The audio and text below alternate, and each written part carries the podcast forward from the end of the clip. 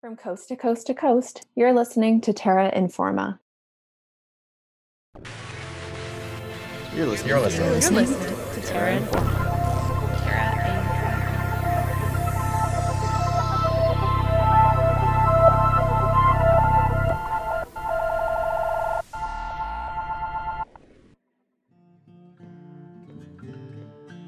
I'm Sarah Chitzaz, And I'm Elizabeth Dowdell. And we'll be your hosts for a half hour look at our archives. Before we begin our episode, we would like to acknowledge that we are situated on Treaty 6, the historic and present meeting place of the Cree, Blackfoot, Metis, Saulteaux, the Nakota Sioux, and the Dene. Our recording studio in Amiskwaci is Papaschase land.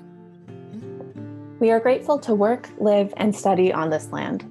As we educate and share on environmental issues and stories, we recognize that as settlers, we are not the ones to start this work, but rather need to work in solidarity as treaty people with the Indigenous nations that have been protecting this land since time immemorial.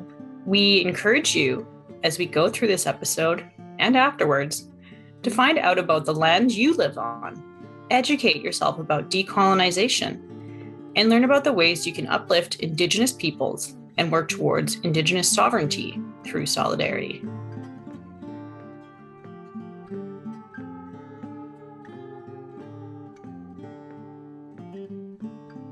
This week, we're taking a look at our archives to discuss environmental racism in Canada. Environmental racism refers to environmental injustices faced by racialized communities. Environmental racism is often enabled and upheld by state policies that allow for racial minority communities to be disproportionately burdened by environmental risks and harms. The environmental justice movement generally aims to eliminate environmental injustices, including environmental racism. More specifically, it examines the distributions of environmental risks and benefits, supports the inclusion of community input in decision making, and emphasizes respecting Indigenous knowledge. To learn more about environmental racism in Canada, we'll be revisiting an episode from July 2020 where Terra Informer Charlotte Thomason speaks to Dr. Ingrid Waldron about environmental racism against Indigenous and Black communities in Nova Scotia. Dr. Waldron is a professor at Dalhousie University and author of the book There's Something in the Water Environmental Racism in Indigenous and Black Communities. Dr. Waldron's book is the basis for the Netflix documentary There's Something in the Water, which follows actor Elliot Page as he travels across Nova Scotia to look at cases of environmental racism.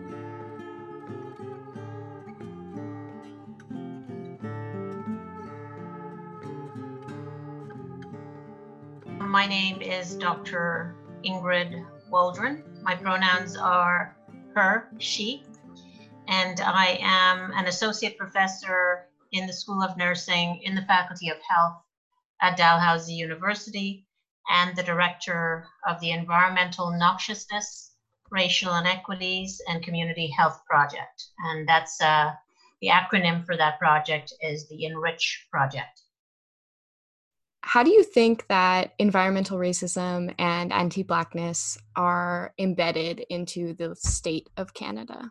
Africville was a situation where uh, African Nova Scotians in that community were forced out of their community to make way for industrial development.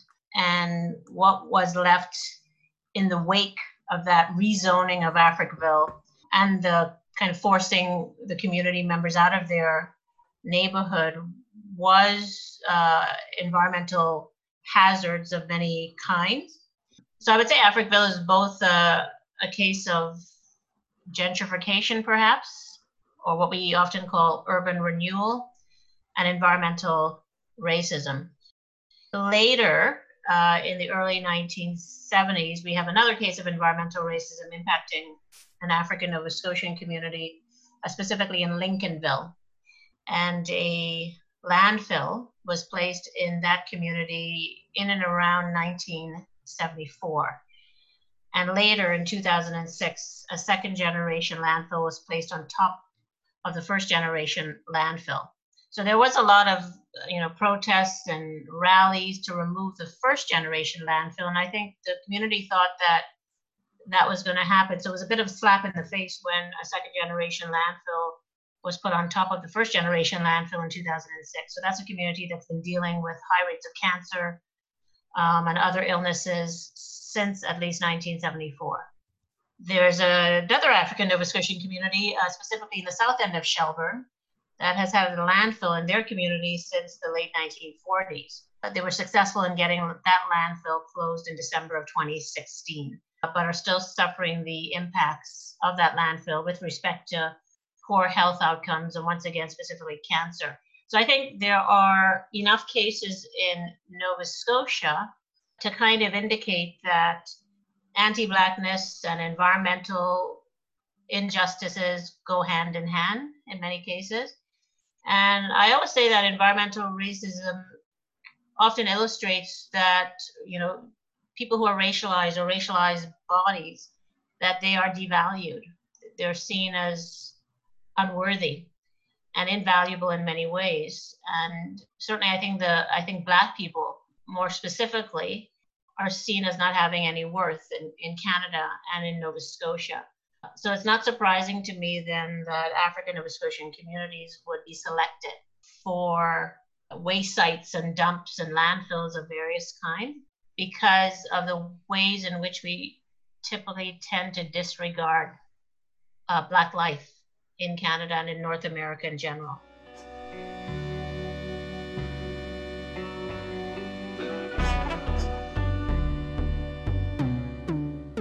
So, what is environmental racism? It's the way in which governments and developers put hazardous facilities like dumps and sites of heavy pollution in areas that are predominantly populated by Black and Indigenous people. Like many other forms of racism, environmental racism is embedded into the state of Canada. Throughout history, and continuing today, anti Blackness in the province of Nova Scotia has been pervasive. It is not an accident that waste facilities end up by these marginalized communities. This is a calculated choice because of the state's view of people of color minimizing the values of their lives. Dr. Waldron is also the director of the Environmental, Noxious, Racial Inequalities, and Community Health Project, or ENRICH. This project investigates the socioeconomic, political, and health effects of environmental racism in Indigenous and African Nova Scotian communities. Can you tell me a little bit about what the Enrich project is um, and kind of like what inspired you to take on that work? I was actually um, asked to take on the Enrich project. I actually didn't know anything about environmental racism or about the communities that were impacted uh, until around 2012 when an environmental activist who had been extremely active around the Lincolnville situation met with me uh, to ask me to take on a project on environmental racism and i you know i didn't know what it was so i asked him to explain it and you know i was a bit hesitant to take on this project because i had never delved into the issue of environment or environmental justice in my work in my education in my doctoral work in my postdoctoral work completely missed that topic, right? So I was hesitant to take it on, but I did recognize quite quickly that, uh, you know, that I would be dealing through that project with Indigenous communities and Black communities, communities that I had worked with and communities that I had an interest in. And also, as a health researcher, I recognized very quickly that environmental racism is ultimately a health issue. And I just explained, you know, uh, cases whereby that is the reality that many of these communities that are near to landfills, for example, believe that increasing rates of cancer in their community is due to their proximity uh, to some of these uh, waste sites. So I recognized very quickly that it was a health issue and that perhaps I, you know, I should take it on as a health researcher. So that that was in 2012 in the spring. Uh, and then later in the fall of 2012, I started to build a team uh, recognizing, of course, that this needed to be a community based project. It had to be community led, and that the team needed to comp- be comprised of community members and leaders from the Mi'kmaq community, from the African Nova Scotian community, as well as professors and students and volunteers and health professionals. So later that year, and also throughout 2013, I started to build relationships with these communities by holding uh, workshops and meetings in their communities. And also starting to connect with government as well to kind of identify ways in which government could support the project and support communities. The health impacts to Black communities from toxic waste go beyond physical effects. Being near these sites and facing stigma creates psychosomatic strain on the mental health of community members. I was on the Enrich website and I was looking at the map, which plots out where waste disposal facilities are um, and where Black and Indigenous communities are located. And it was honestly like pretty striking to see that correlation visualized. I'm kind of wondering, like, beyond the immediate health impacts of essentially like poisoning the community, like higher rates of cancer, how does like psychological stress of environmental racism affect racialized people in Nova Scotia? I think that's a really important point because I think it's an issue that tends to be ignored or obscured in many ways. There's certainly a focus on the physical health impacts, respiratory illness, reproductive illness, cancer, etc. But we often don't talk about the psychological impacts, and that's something that I continue to do in my work.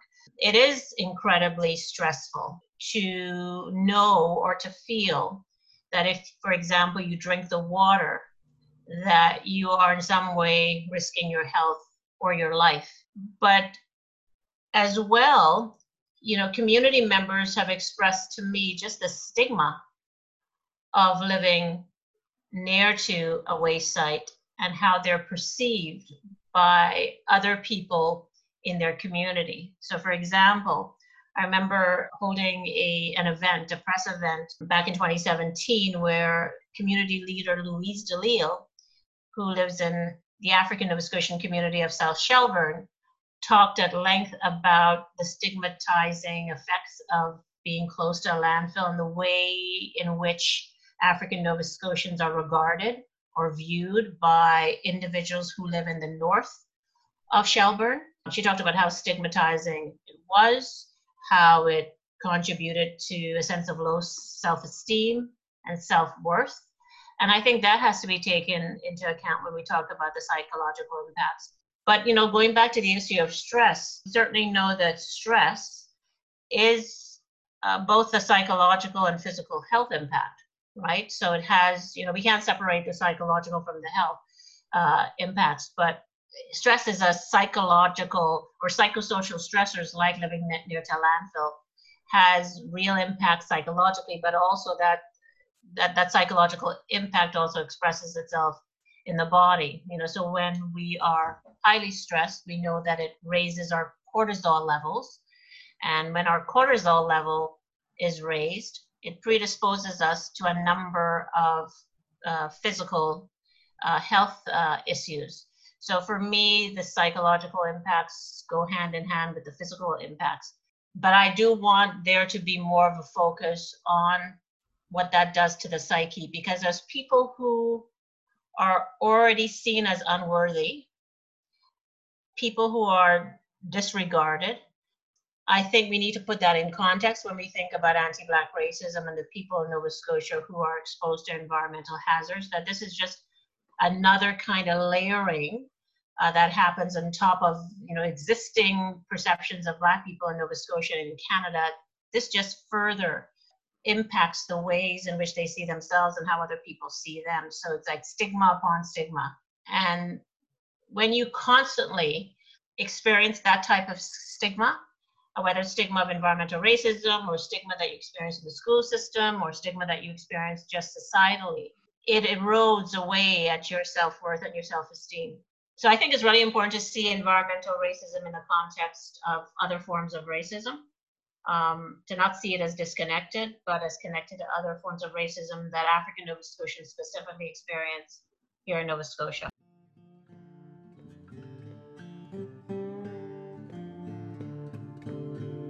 You're listening to Terra Informa. In this archive episode from 2020, Charlotte Thomason interviews Dr. Ingrid Waldron. Let's hear them discuss resistance to environmental racism and Black liberation.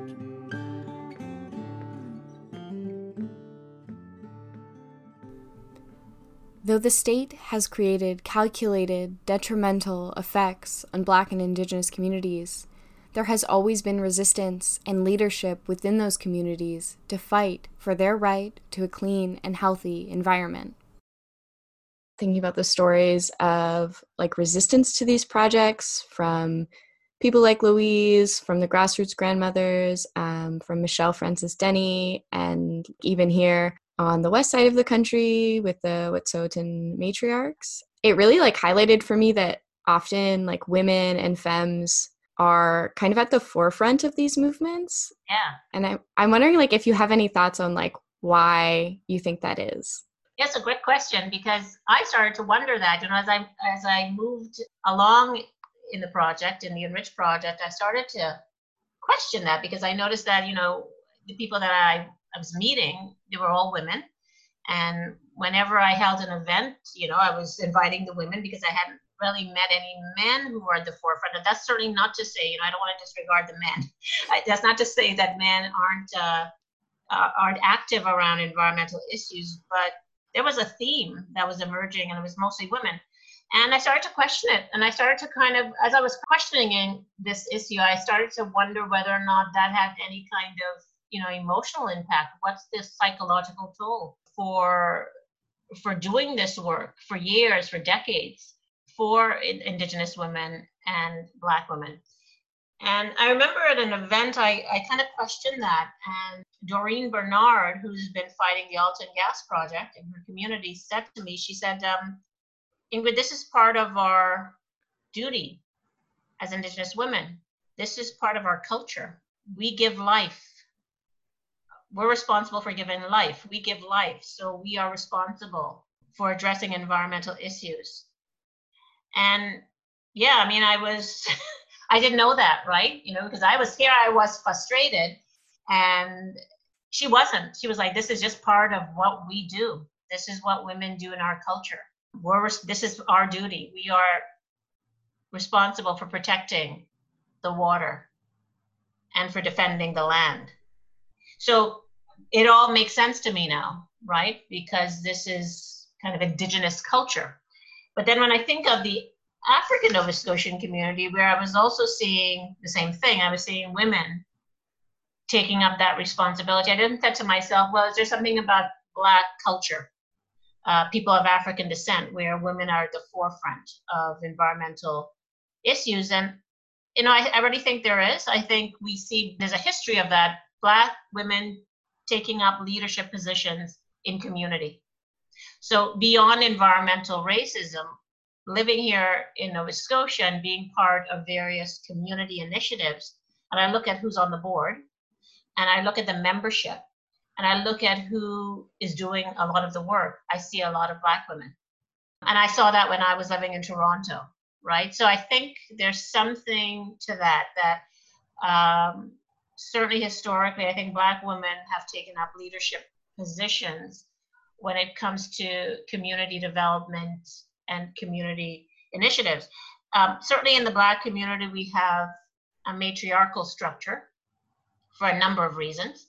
And I think that matriarchal structure informs the kinds of um, resistance that we see among Black women in the broader society. Black women have often been prevented from taking up those positions, particularly historically, because of sexism and mm-hmm. racism and the intersections of, of those two issues. You know, we look back to the civil rights movement and we tend to honor the men, uh, people like Malcolm X. And, For uh, sure. Uh, you know, the, the men are the people that have gotten the attention. Angela Davis has also gotten a lot of attention, but certainly uh, not as much as the men have. So I think um, in many ways, Black women have been disregarded, but that has a lot to do with racism and sexism. But what we're seeing today is that Black women are leading these movements and certainly leading environmental justice movements as well here in Nova Scotia.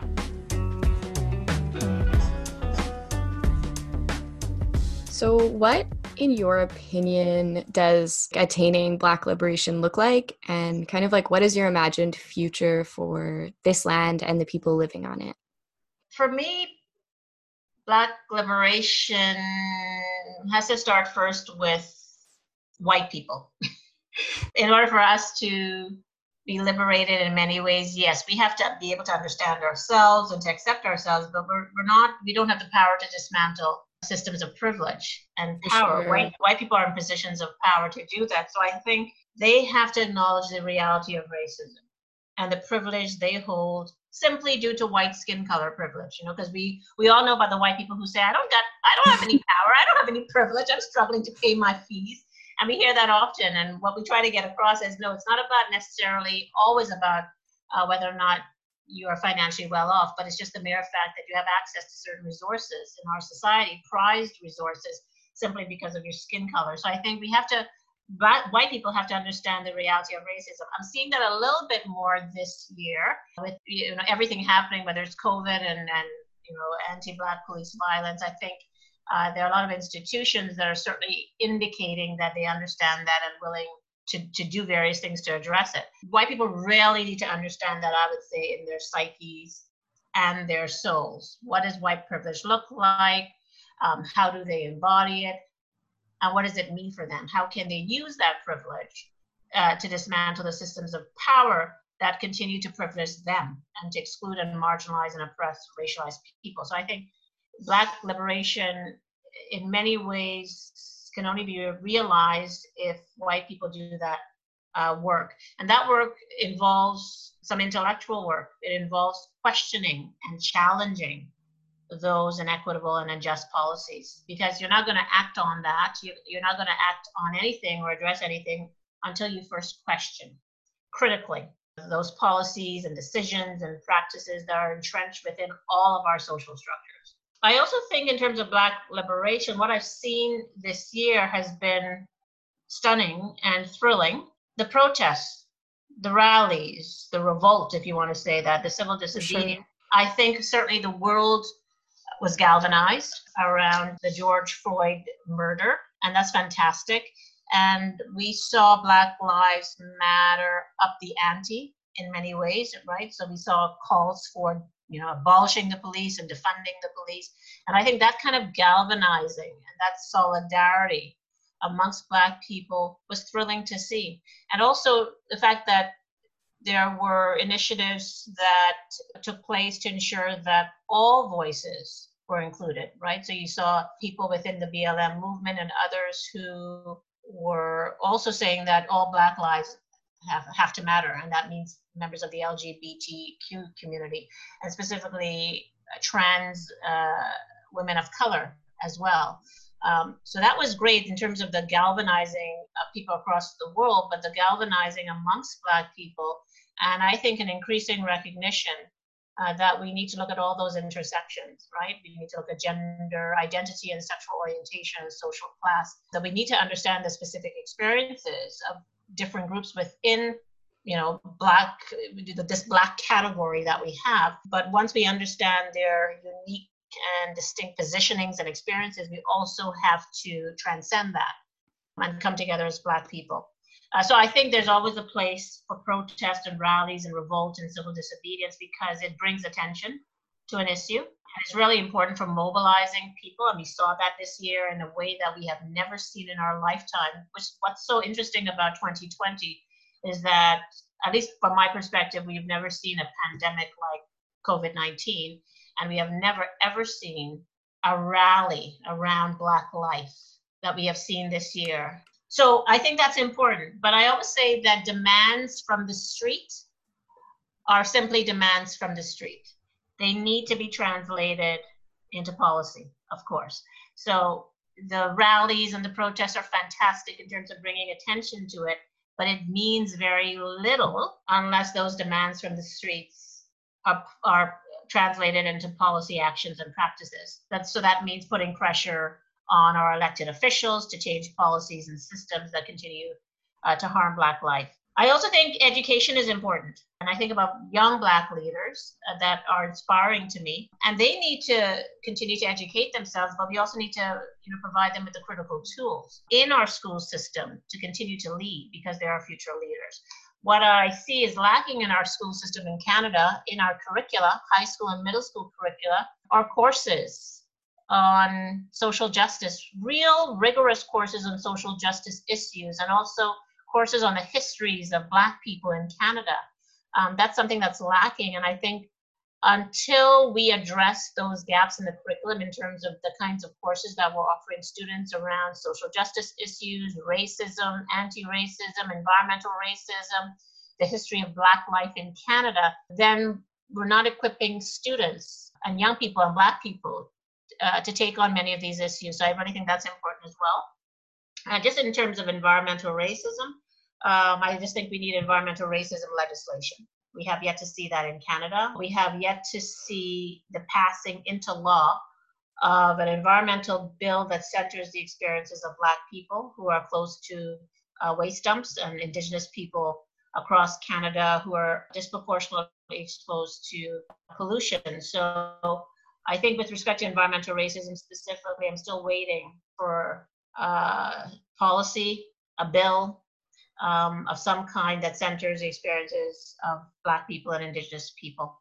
Uh, and for Black people, um, Black liberation means that they continue to do what I've I see I saw them do this year, or I'm seeing this year in 2020, um, to continue to put pressure on our political leaders.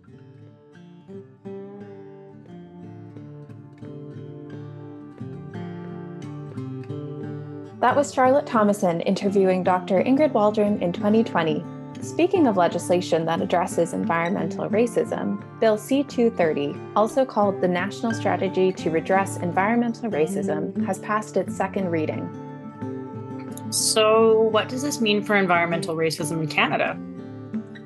If passed, Bill C 230 would mean that the Canadian Minister of the Environment would collect data and information on the location of environmental hazards and on negative health outcomes in communities that have faced environmental racism.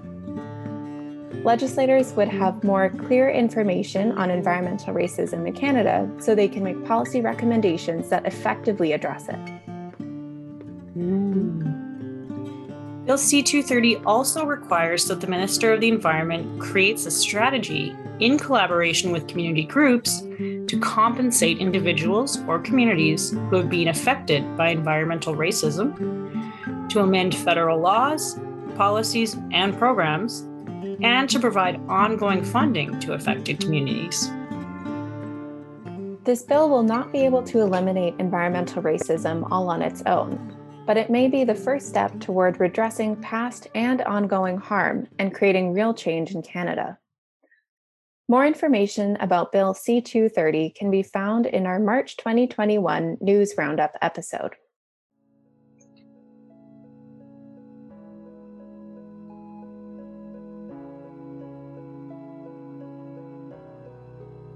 Well, that's all the time we have for this week. We've been your hosts, Elizabeth Dowdell and Sarah Chitzaz.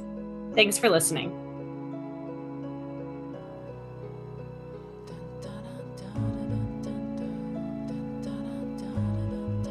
Terra Informa is a production of CJSR 88.5 FM, and all of our content is created by a team of volunteers. If you like what you heard, check out our website, Facebook, or follow us on Twitter. Catch you next week, right here on Terra Informa.